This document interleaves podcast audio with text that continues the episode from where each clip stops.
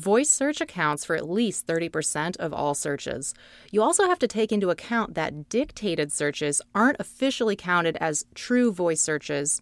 And by dictated searches, we mean the ones where you engage the microphone on your phone but it's not the true microphone of that actual search engine. So if you're on Amazon and you use your iPhone's native microphone that's inside of your keyboard, you're using Siri to dictate and type out the search into Amazon's app, but that doesn't come to Amazon as a voice search, which it would if you used Amazon's little microphone icon. That wouldn't even count as a voice search, but you know people do that quite a bit. I've done it, you've done it. This means people are already seeking information by speaking instead of typing. Voice search is upon us, and not being prepared would be short sighted. When you see manufacturers and designers and developers start to integrate features and functionality, it's always for a good reason because that space is scarce and precious. They're not going to add a microphone icon that gives you this functionality unless they know that people are using it. And when they've done testing on it, there is greater than a 30% user adoption. So then they roll it out to the rest of their user base.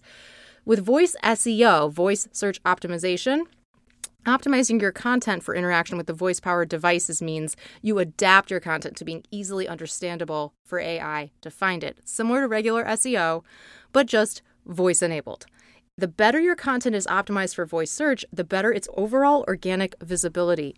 This is generally the new optimization strategy that should be embraced by any digital publisher, regardless of size or language. Just as Google prioritized mobile in 2015, voice friendliness, voice search optimization will be the new yardstick for SEO, the new key one that you'll have to adapt your content for. I'm not saying that the other types of searches go away or don't matter, but fortunately, what makes your content SEO friendly in general will also usually make it voice friendly. There are just a few things that you have to take into account to make it more voice friendly and long tail keywords, long tail searches, more prose is actually going to be better than little chunk keywords. Like old school keyword stuffing doesn't work for voice. Essentially, instead of trying to game the system and figure out every little iota of how does this new algorithm work, how does it account, it's it's not like when Hummingbird came out and everybody's rankings changed overnight. Really, you just have to think, well, the AI has gotten really smart, so all I have to do is provide value and make it searchable.